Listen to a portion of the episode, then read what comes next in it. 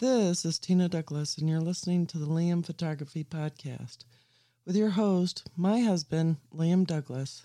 Enjoy!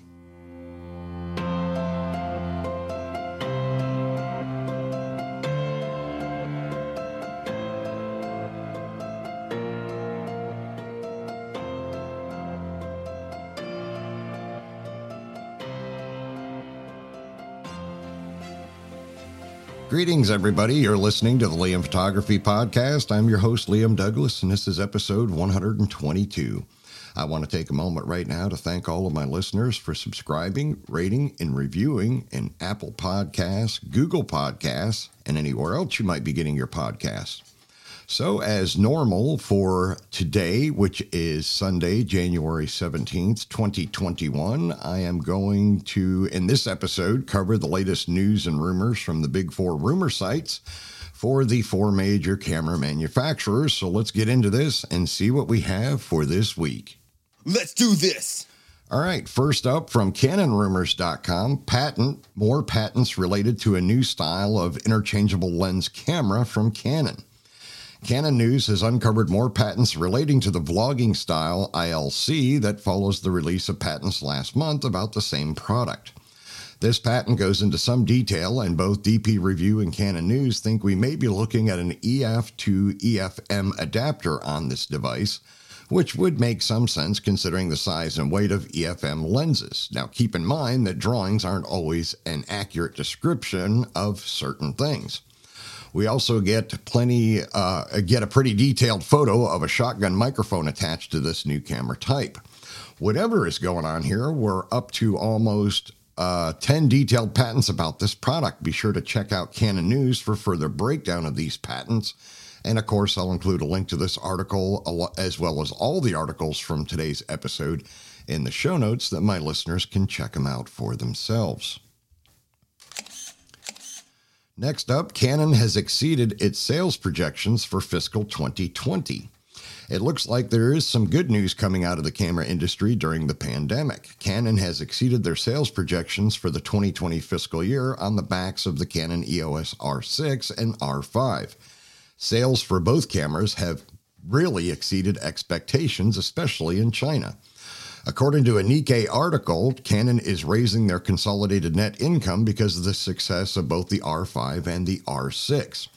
Quote, in the manufacturing industry, earnings forecasts have been revised upward one after another. Canon announced on the 14th that it will raise its consolidated net income for the fiscal year ending December 2020 due to strong sales of digital cameras in China.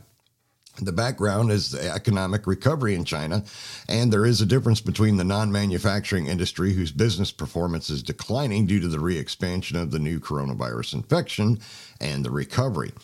Canon's consolidated net income for the fiscal year ending December 2008 will decrease 36% from the previous fiscal year to 80 billion yen, which is 28 billion yen higher than the previous forecast. New full-frame mirrorless cameras are performing well in the Chinese market. Ink sales for home printers also increased due to the expansion of telecommuting. Canon also saw a good increase in ink sales due to more people working from home. Canon's full fiscal 2020 financials should be presented before we hit February. And I apologize, I think a moment ago in this article when it said December 2008, I believe that was a typo. The person at Canon Rumors needs to go back and recheck their articles. They're usually pretty good, but every once in a while they make a major mistake in an article. Next up, Canon launches a Canon CE-SAT-1 microsatellite emulator so you can take some photos from space. Canon has launched a new site which allows you to shoot photographs with Canon's $9 million CE-SAT-1 microsatellite, which was launched in 2017 in India. The CE-SAT-1 satellite is equipped with a modified Canon 5D Mark III and a PowerShot camera for wide-angle views. The CE-SAT-1 isn't the smallest microsatellite that Canon has built. There is also the CE-SAT-3, which can fit in the palm of your hand. Canon is spending a lot of R&D on space imaging, and it looks like they're in it for the long run. About the Canon CE-SAT-1, quote, the CE-SAT-1B is a 67-kilogram microsatellite which can resolve 90-centimeter objects on the ground from space. Additionally, Spaceflight is coordinating the launch of another Canon satellite, the CE-SAT-2B, which is slated to lift off after the SAT-1B mission later in 2020, also aboard an Electron. It will carry three cameras with different resolutions and sensitivities, end quote. Canon has launched a new site that lets you emulate operating the satellite overlooking various parts of the planet. Check out Canon Redefine Limits site here, and of course there'll be a link in the show notes so you can check it out for yourself. Next up, Canon USA has updated their refurbished inventory, including select RF lenses. It looks like Canon USA has restocked their refurbished inventory, and it includes a few RF lenses as well as popular EF models. On the RF lenses, the RF 24-105 f4L ISUSM is $879. The Canon RF 35mm f1.8 macro STM is $399. And the Canon RF 70-200 f2.8L ISUSM is $2429. On EF lenses, the Canon EF 24-70 f2.8 Mark II is $1,709 US. The EF 100-400 45-56 IS Mark II USM is $2159. On EOS M, the EOS M50 body is $459, and the EOS M50 with the 15-45mm lens is $519. You can check out all the available refurbished gear at the Canon USA store. And as usual, there will be a link in this article in the show notes so you can check it out for yourself. Next up, we're number three. Canon ranked third in the 2020 IFI Claims U.S. Patent Rankings. Canon has now ranked in the top five for number of patents granted for 35 consecutive years. From Melville, New York, January 13th, 2021. Continuing its mission of empowering innovation, Canon USA, Inc., a leader in digital imaging solutions, is proud to announce that its parent company, Canon, Inc., ranked third for the number of U.S. patents awarded in 2020 with 3,226 patents. With this year's ranking, Canon has now ranked in the top five for number of patents granted for 35 consecutive years, according to the latest ranking of preliminary patent results issued by IFI Claims Patent Services. Additionally, Canon once again ranked first in patents among Japanese companies for the 16th consecutive year. Quote, "As the world continues to shift and the needs of our customers evolve, we too will continue exploring new areas and future opportunities for innovation that will benefit our customers," end quote, said Seymour Liebman, Executive Vice President, Chief Administrative Officer, and General Counsel of Canon USA, Inc., and Senior Managing Executive Officer for Canon, Inc. Quote, "Canon is proud to be in the top three patent holders as it further demonstrates our commitment to delivering innovative ideas and solutions that meet market and customer demands," end quote. Canon actively promotes the globalization of its business and places great value on obtaining patents overseas.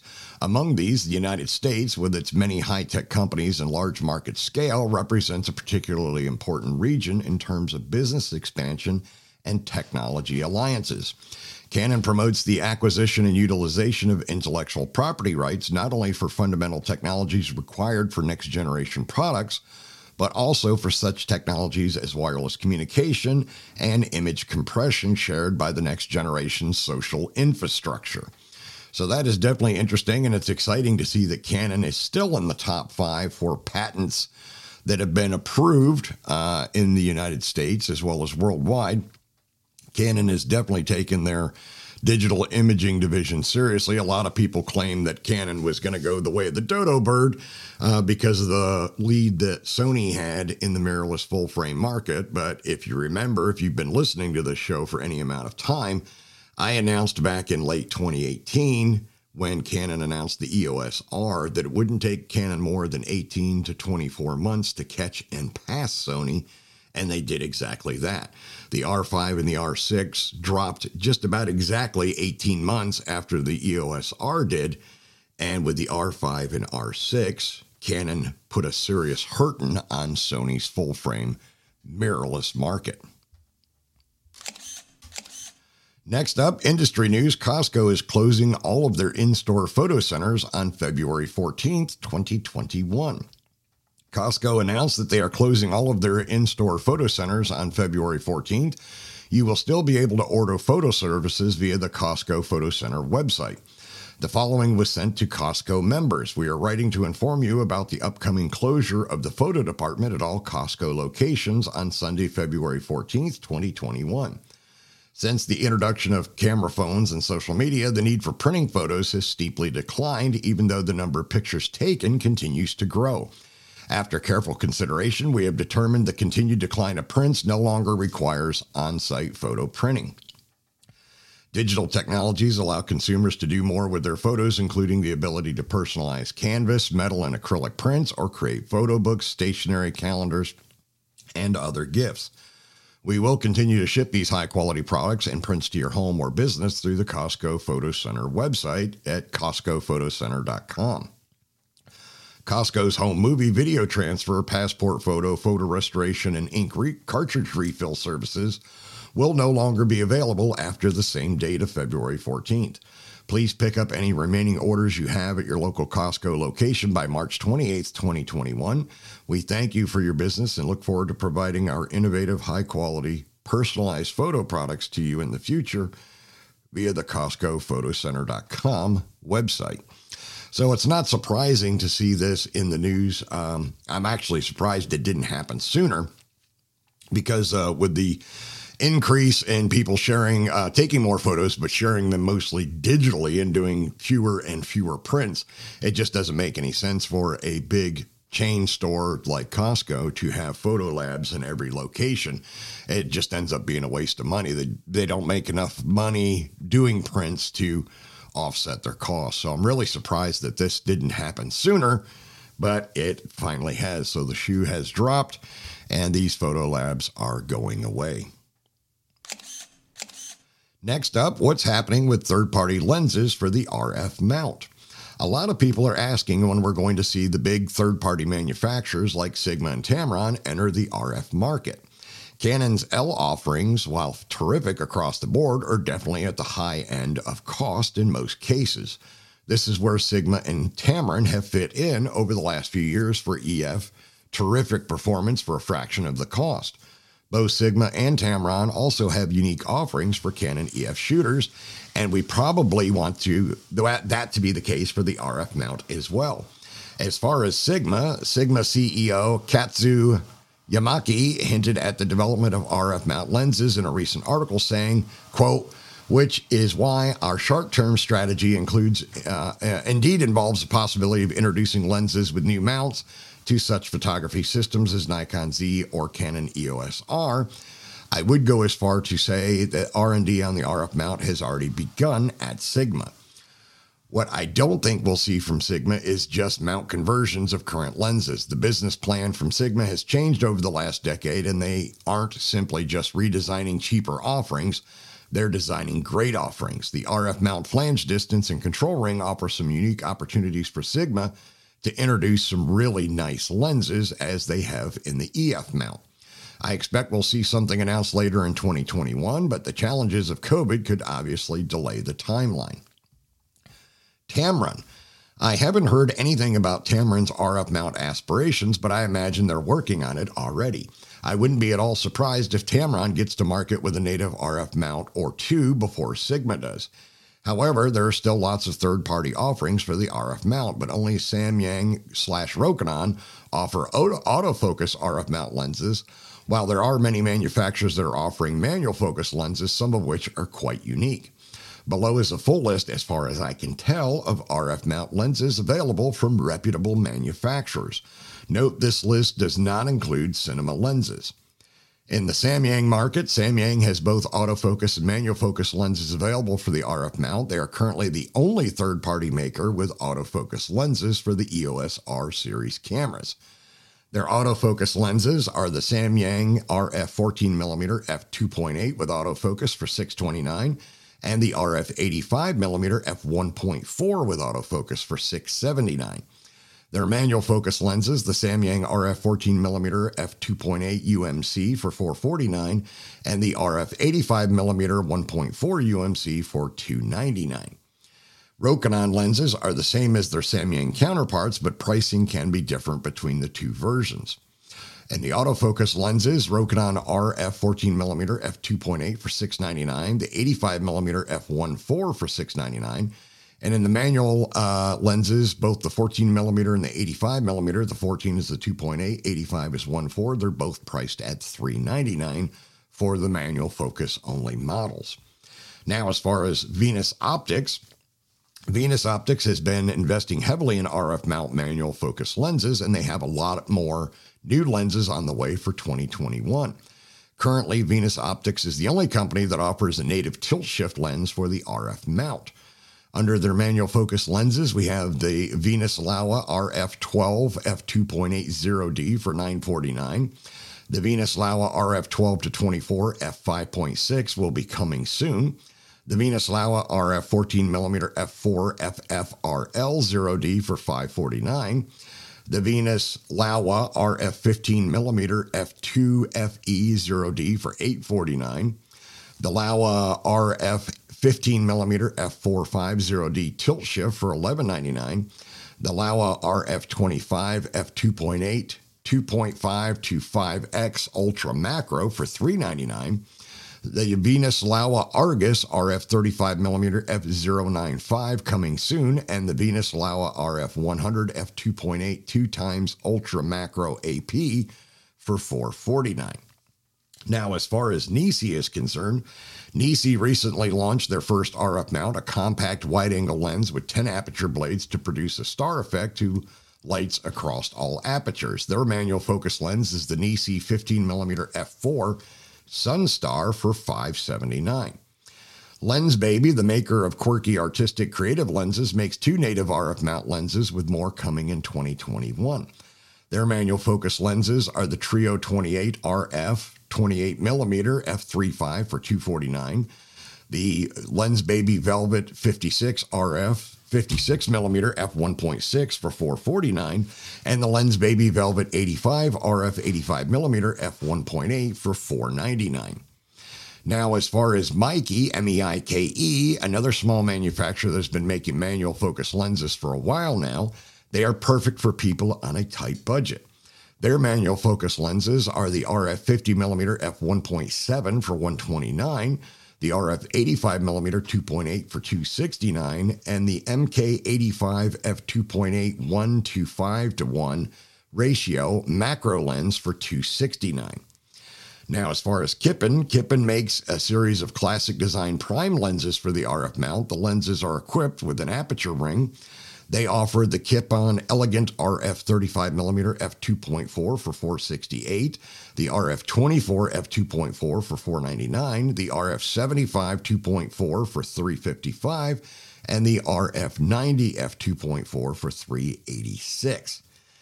Now, as far as Mitacon, known for their Speedmaster lenses, Mitacon makes the only native 50mm f0.95 lens for the RF mount, and it's priced at $679. Seven Artisans has one native RF mount available and another one which will be available soon, but I expect we'll see more in the coming year. Their manual focus lenses are the RF 50mm f1.05 for $490 coming soon, and the Seven Artisans Photoelectric RF 60 f2.8 macro at $159.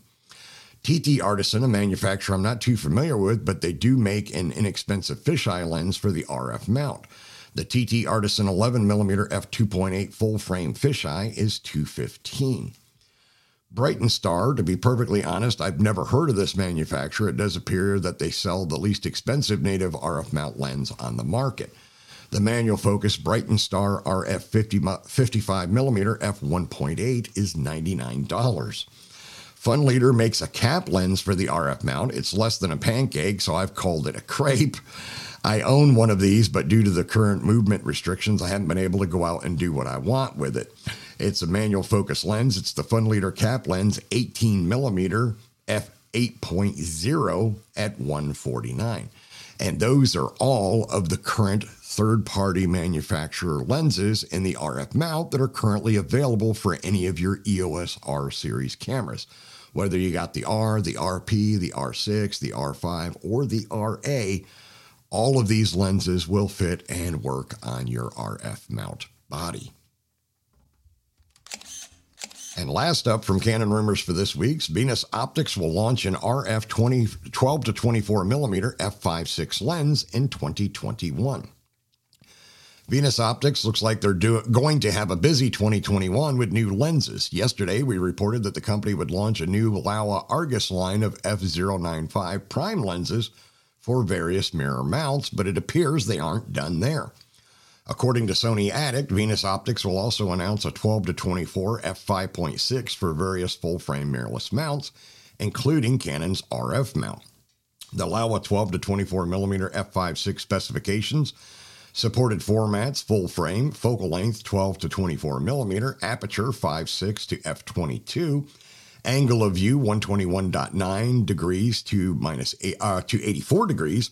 Lens configuration, 15 elements in 11 groups, 2 spherical elements, 3 ED lenses, aperture blades, 5 pieces, shortest shooting distance, 15 centimeters, maximum shooting magnification, 0.4 times, size will be 69.4 by 74 millimeters, weight 497 grams. It'll be available in the Leica M, Canon Z, Nikon Z, Canon E, or Canon RF, and Sony E mount. I apologize. I'm really getting tongue-tied reading off the mounts that lens will be available in.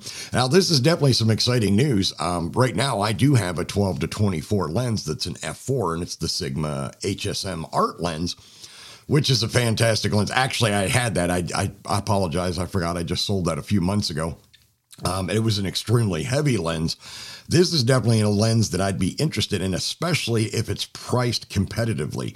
I would like to have another 12 to 24 lens, and the fact that it's an f/5.6 is no big deal because generally with my 12 to 24, I'm shooting at f/8 anyways because I'm using it for real estate or landscape work. So that's definitely got me excited. I'm hoping it does get announced soon and that it's priced reasonably, and I may pick up one of these to add to my Venus Optics lens collection. All right, and next up, we're going to move on to Nikon Rumors after a short break. We hope you're enjoying this episode of the Liam Photography Podcast. You can visit the homepage for the show at liamphotographypodcast.com for show notes and links. You can call or text the show at 470-294-8191 with questions, comments, or requests for future episodes. If you prefer not to call or text, you can email the show at liam@liamphotographypodcast.com. Also, check out the Liam Photography Podcast Facebook group, and you can find us on Twitter at LiamPhotoATL. On Twitter, you can tweet the show. Just insert the hashtag LiamPhotoPodcast. And now, back to the show. And we're back. So first up from Nikon Rumors for this week, Nikon Canada to reduce warranty on all products starting February 1st. And I did have to let you know another typo on the Nikon Rumors site. The headline actually reads Nikon Canada to reduce warranty on all produce. I didn't realize Nikon was so desperate to lift their profits, which have been sagging for a few years now, that they'd gotten into selling fresh produce. I wonder if they'll be carrying this stuff, Nikon produce, at the local Kroger and Walmart grocery stores, or if it's only in select parts of Canada for the time being. So Nikon Canada is rumored to reduce their warranty coverage for all products on February 1st, 2021. Currently, the warranty in Canada on cameras and flashes is 2 years, and on lenses is 5 years. On February 1st, the warranty is rumored to change to 1 year for all products, cameras, flashes, and lenses.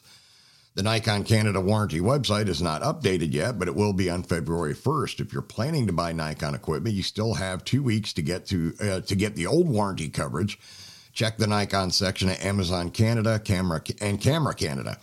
Last week, Nikon officially announced that it will no longer provide international warranties on any of their products. And I did cover that in last week's episode. It does make sense from a business standpoint for Nikon. As I said earlier, they've been hurting financially for quite some time now. I'm not going to say yet that Nikon's going the way of the dodo bird. I honestly hope it doesn't happen. I'm not a Nikon shooter myself, but I have used Nikon cameras and I have a lot of friends that shoot Nikon, and Nikon does make fantastic equipment. Great camera bodies, great lenses.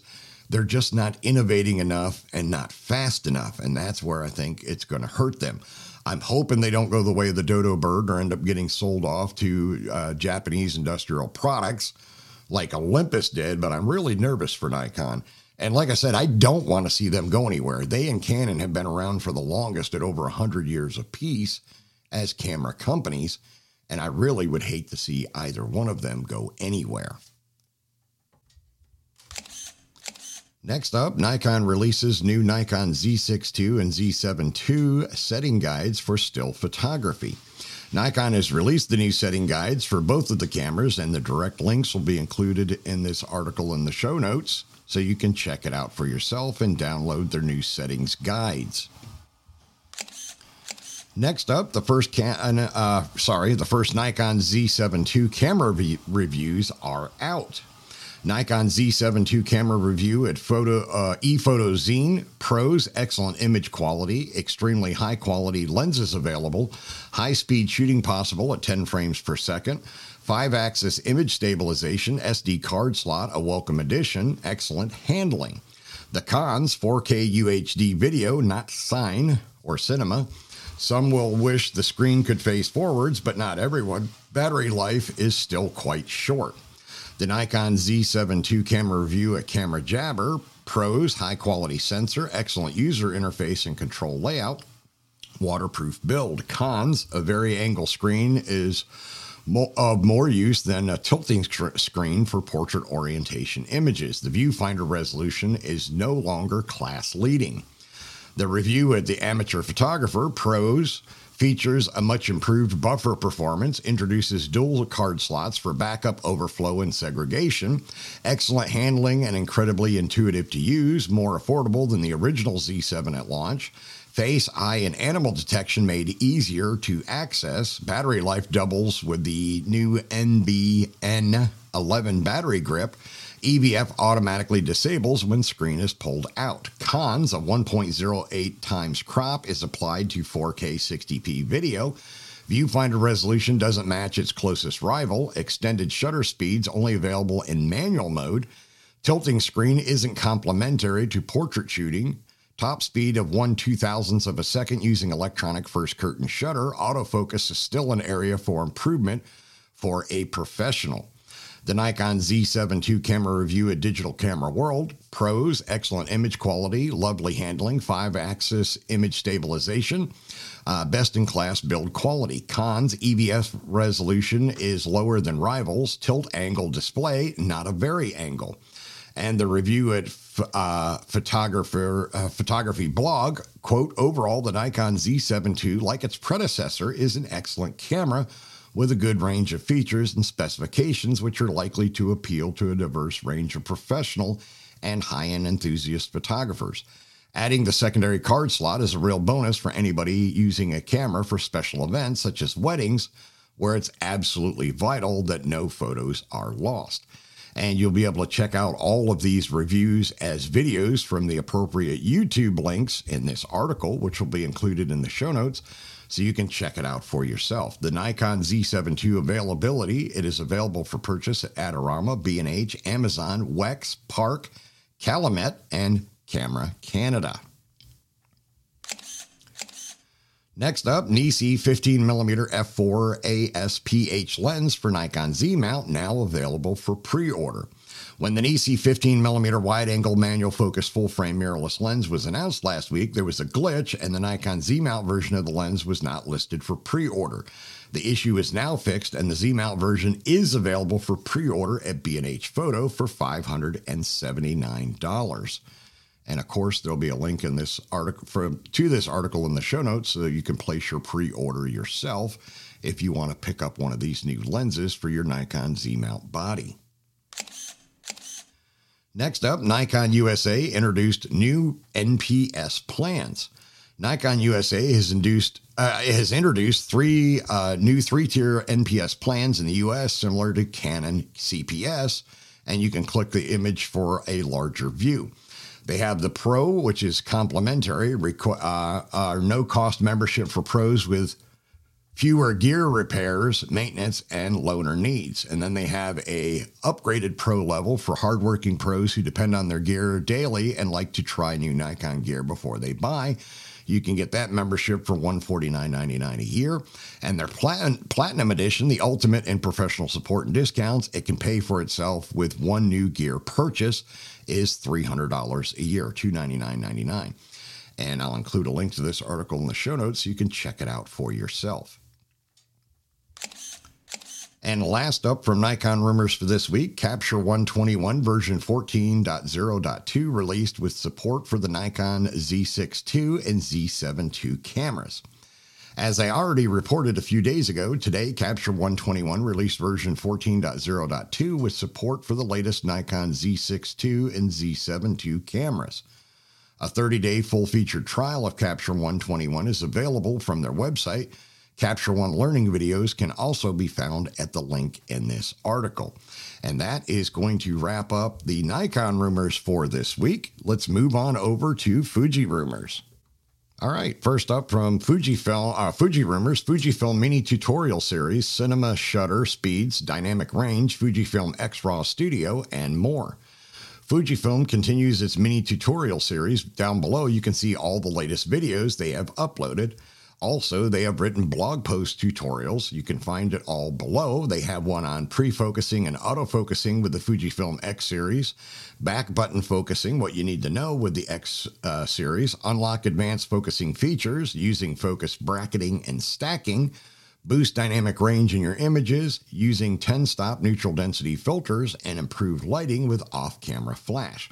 All of these mini tutorials are for the Fujifilm X-Mount series. I don't see any listed here for the GFX series medium format mirrorless, which is the one of the models that I have. But you can check out all of these mini tutorials for yourself. They are all included in the show notes for this week's episode. Next up, Fujifilm X-H1 firmware 2.10 versus 2.11. XS10 or XT4, Fujifilm X100V, Virtually Perfect, and more X Camera Roundup. After an extremely busy rumor week, I thought we might hold on for a second, stop looking at the future, and see what we already have. Because the best camera of tomorrow can't take the pictures of today. So we are going to cover some X-Series Fujifilm cameras, including a comparison between the Fujifilm X-H1 firmware 2.10 versus the latest 2.11 firmware. A special section goes to the Fujifilm X100 line, mainly the Fujifilm X100V. And you can check out the X Camera Roundup at the links in this article in the show notes. There are a whole bunch of accompanying videos here that you can check out and just verify all of the articles and all of the roundups for yourself. You can check them out, watch them at your leisure, bookmark them for later watching or whatever you want to do. Next up, breaking. Next Fujifilm film simulation to be called Nostalgic Negative. According to information we just received from trusted sources, the long-rumored new film simulation to be launched on January 27th will be called Nostalgic Negative. I don't know about you, but I already love the vintage sound of it.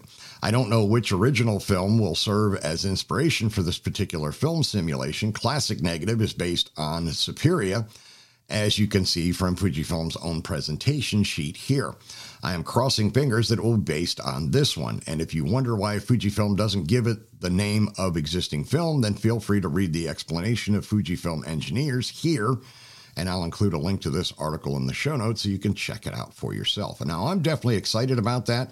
As everybody knows, I have the Fujifilm GFX 50R medium format mirrorless, and I absolutely love Fuji's film simulations. They do a great job of replicating the old school Fujifilm actual film, the physical film, 35 millimeter film.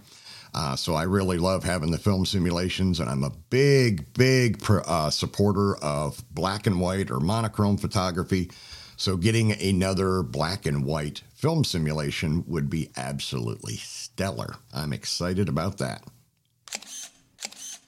Next up, Fringer NF to FX firmware version 1.10 released. firmware 1.10 for the Fringer NF to FX Nikon to Fujifilm X autofocus adapter is now available for download. You can buy this smart adapter at B&H Photo, Amazon US, and Adorama. And there's a bunch of details listed in this article as far as what lenses it's optimized for. I won't go over the entire list, but I'll include it in the show notes so that you can check it out for yourself. Next up, Fujifilm Pro 400H officially discontinued. Fujifilm has officially announced that Fujifilm Pro 400H film has been discontinued. Down below is the press release. Fujifilm Pro 400H can still be found at B&H Photo, Amazon US, and Adorama. Let's see, from Fujifilm Imaging Systems Company Limited, thank you for your continued patronage of Fujifilm products. Fujifilm Imaging Systems Company Ltd. President Toru Nishimiru, I apologize if I pronounced that wrong, has been producing the Pro 400H color negative film for photography, which has been a favorite for many years, in an effort to improve production efficiency and reduce costs. Due to the difficulty in procuring some of the raw materials used in the above, production and sales will be discontinued. We sincerely apologize for the inconvenience, but thank you for your patience. We look forward to your continued patronage of Fujifilm products. Target product and expected end of shipment, size 135. The Fujicolor Pro 400H Professional 36 shots separately, expected shipping end time March 2021. And the 120 Fujifilm Pro 400H Professional 12 shots 5-pack, March of 2022. So it looks like that is going to be the end of an era for another line of actual physical film. Next up, Fujifilm GFX 100S explained, fixed EVF, only one top dial, the PSAM, no D-pad, top LCD, no humpback, and more. Okay, guys, let's narrow the range of our imagination and describe a bit closer the Fujifilm GFX 100S. According to our information, you can imagine the Fujifilm GFX 100S like this.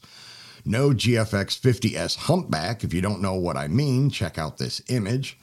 Top plate has only one dial on the top left side, a PSAM dial, no D-pad. It does have a joystick, a top LCD, fixed viewfinder, not removable like the GFX 100 and the GFX 50S, where it can also tilt thanks to the EVF tilt adapter. Let's add the information we already shared. The name, of course, is the Fujifilm GFX 100S, a bit smaller than the GFX 50S.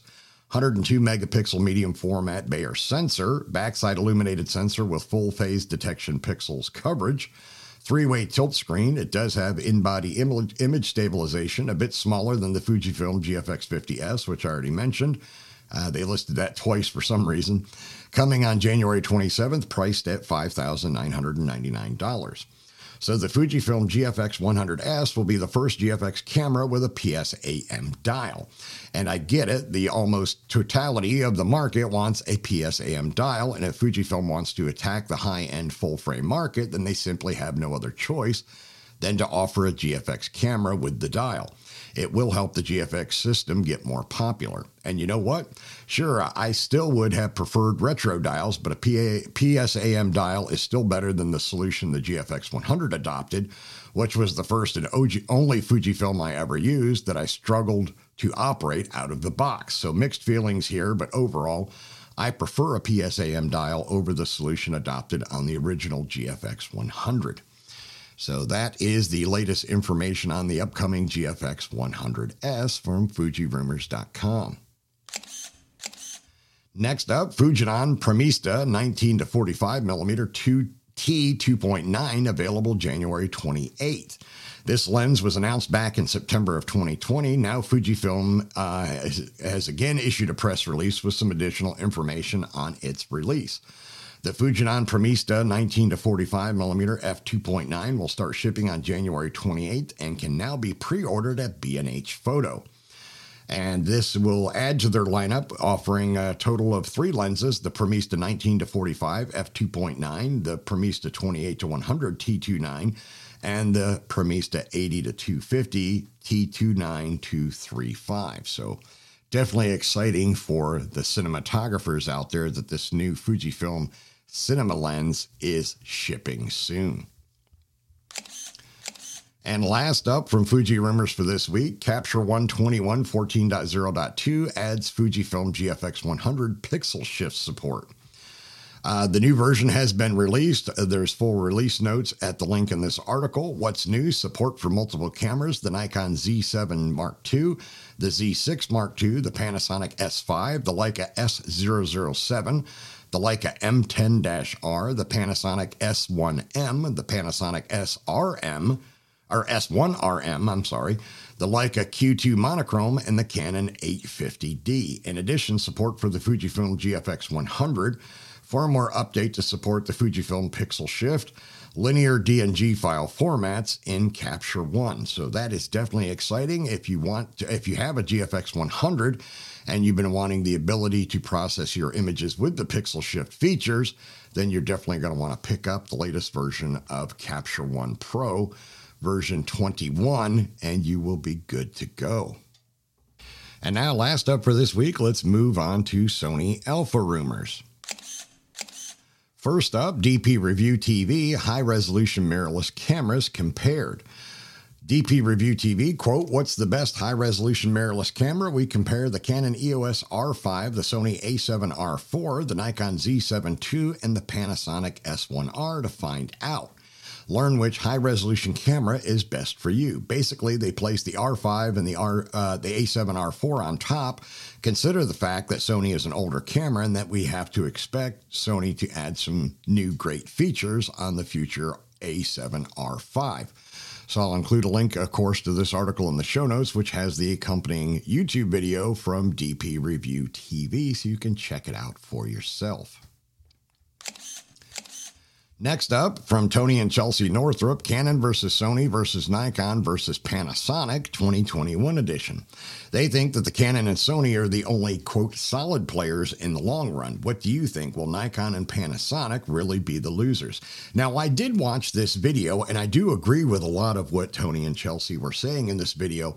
Right now, the camera industry is completely dominated by Canon and Sony. Sony was the leader in full-frame mirrorless for many years because they were the first one to do it, and they innovated so many new technologies. But as you remember, I said before, when Canon announced the EOS R in late 2018, it wouldn't take Canon more than 18 to 24 months to catch and surpass Sony, and they did this past summer of 2020 when they released the R5 and R6. Most anybody who's a reputable camera reviewer, whether they're on YouTube or not, will tell you that many of the features in the R5 especially far surpass Sony's latest camera, which is the A7 R4. The eye detect autofocus is better, the animal autofocus is better. A lot of the features and functions in the R5 are just superior to what Sony currently has on the market. Now, I'm not bashing Sony. I don't want you to think that. I know I have listeners that are Sony shooters. Sony makes fantastic cameras, and the A7R4 has been out for a little while now. So Canon's definitely got the advantage, but I fully expect Sony to hit back hard when they release the A7R5. We'll have to see exactly what route they go when they do release it. But right now, with the announcements and rumors in 2021 that Canon could possibly drop up to 8 new cameras, they're going to seriously put a hurting on Sony if even a fraction of that is true. Now, like I said before, there's rumors that the EOS R5S is going to drop in 2021, which is the replacement for the 5DS and 5DSR, a super high megapixel mirrorless camera. And there's also talk that they're definitely going to introduce replacements for the EOS R and RP. Whether they name them the R and RP Mark II or not, I don't know. But the rumor for the EOS RP replacement is that it's going to sell even cheaper than the EOS RP when it drops. So if Canon comes out with a entry-level full-frame mirrorless camera that's super inexpensive, they're going to really, really put a hurting on Sony. So we're going to have to wait and see what happens. But I have a feeling 2021 is going to be the year that the mirrorless full-frame camera wars really starts heating up. I'll include a link to this article in the show notes so you can check out Tony and Chelsea's video for yourself. Next up, wild rumor, new Sony camera announcements in mid-February. Product info, data certification, December 4th, 2020. The company is Sony Corporation. Product name, digital still camera. Version, WW111327_2.4 GHz. Model number, WW111327. Category, tablets, e-readers, and cameras. Subcategory of still camera. Now, I got a first, still to be double-checked, rumor about a Sony camera announcement in mid-February. Reminder, Sony registered 3 cameras and 1 mic in Asia. We should get this stuff within the next 1 to 2 months. A new camera with the code WW1816333, no 5 gigahertz Wi-Fi, which suggests this might be an RX camera or an entry-level camcorder. A second new camera with the code WW728473, and a third new camera with the code WW111327. Sony also registered a new wireless microphone.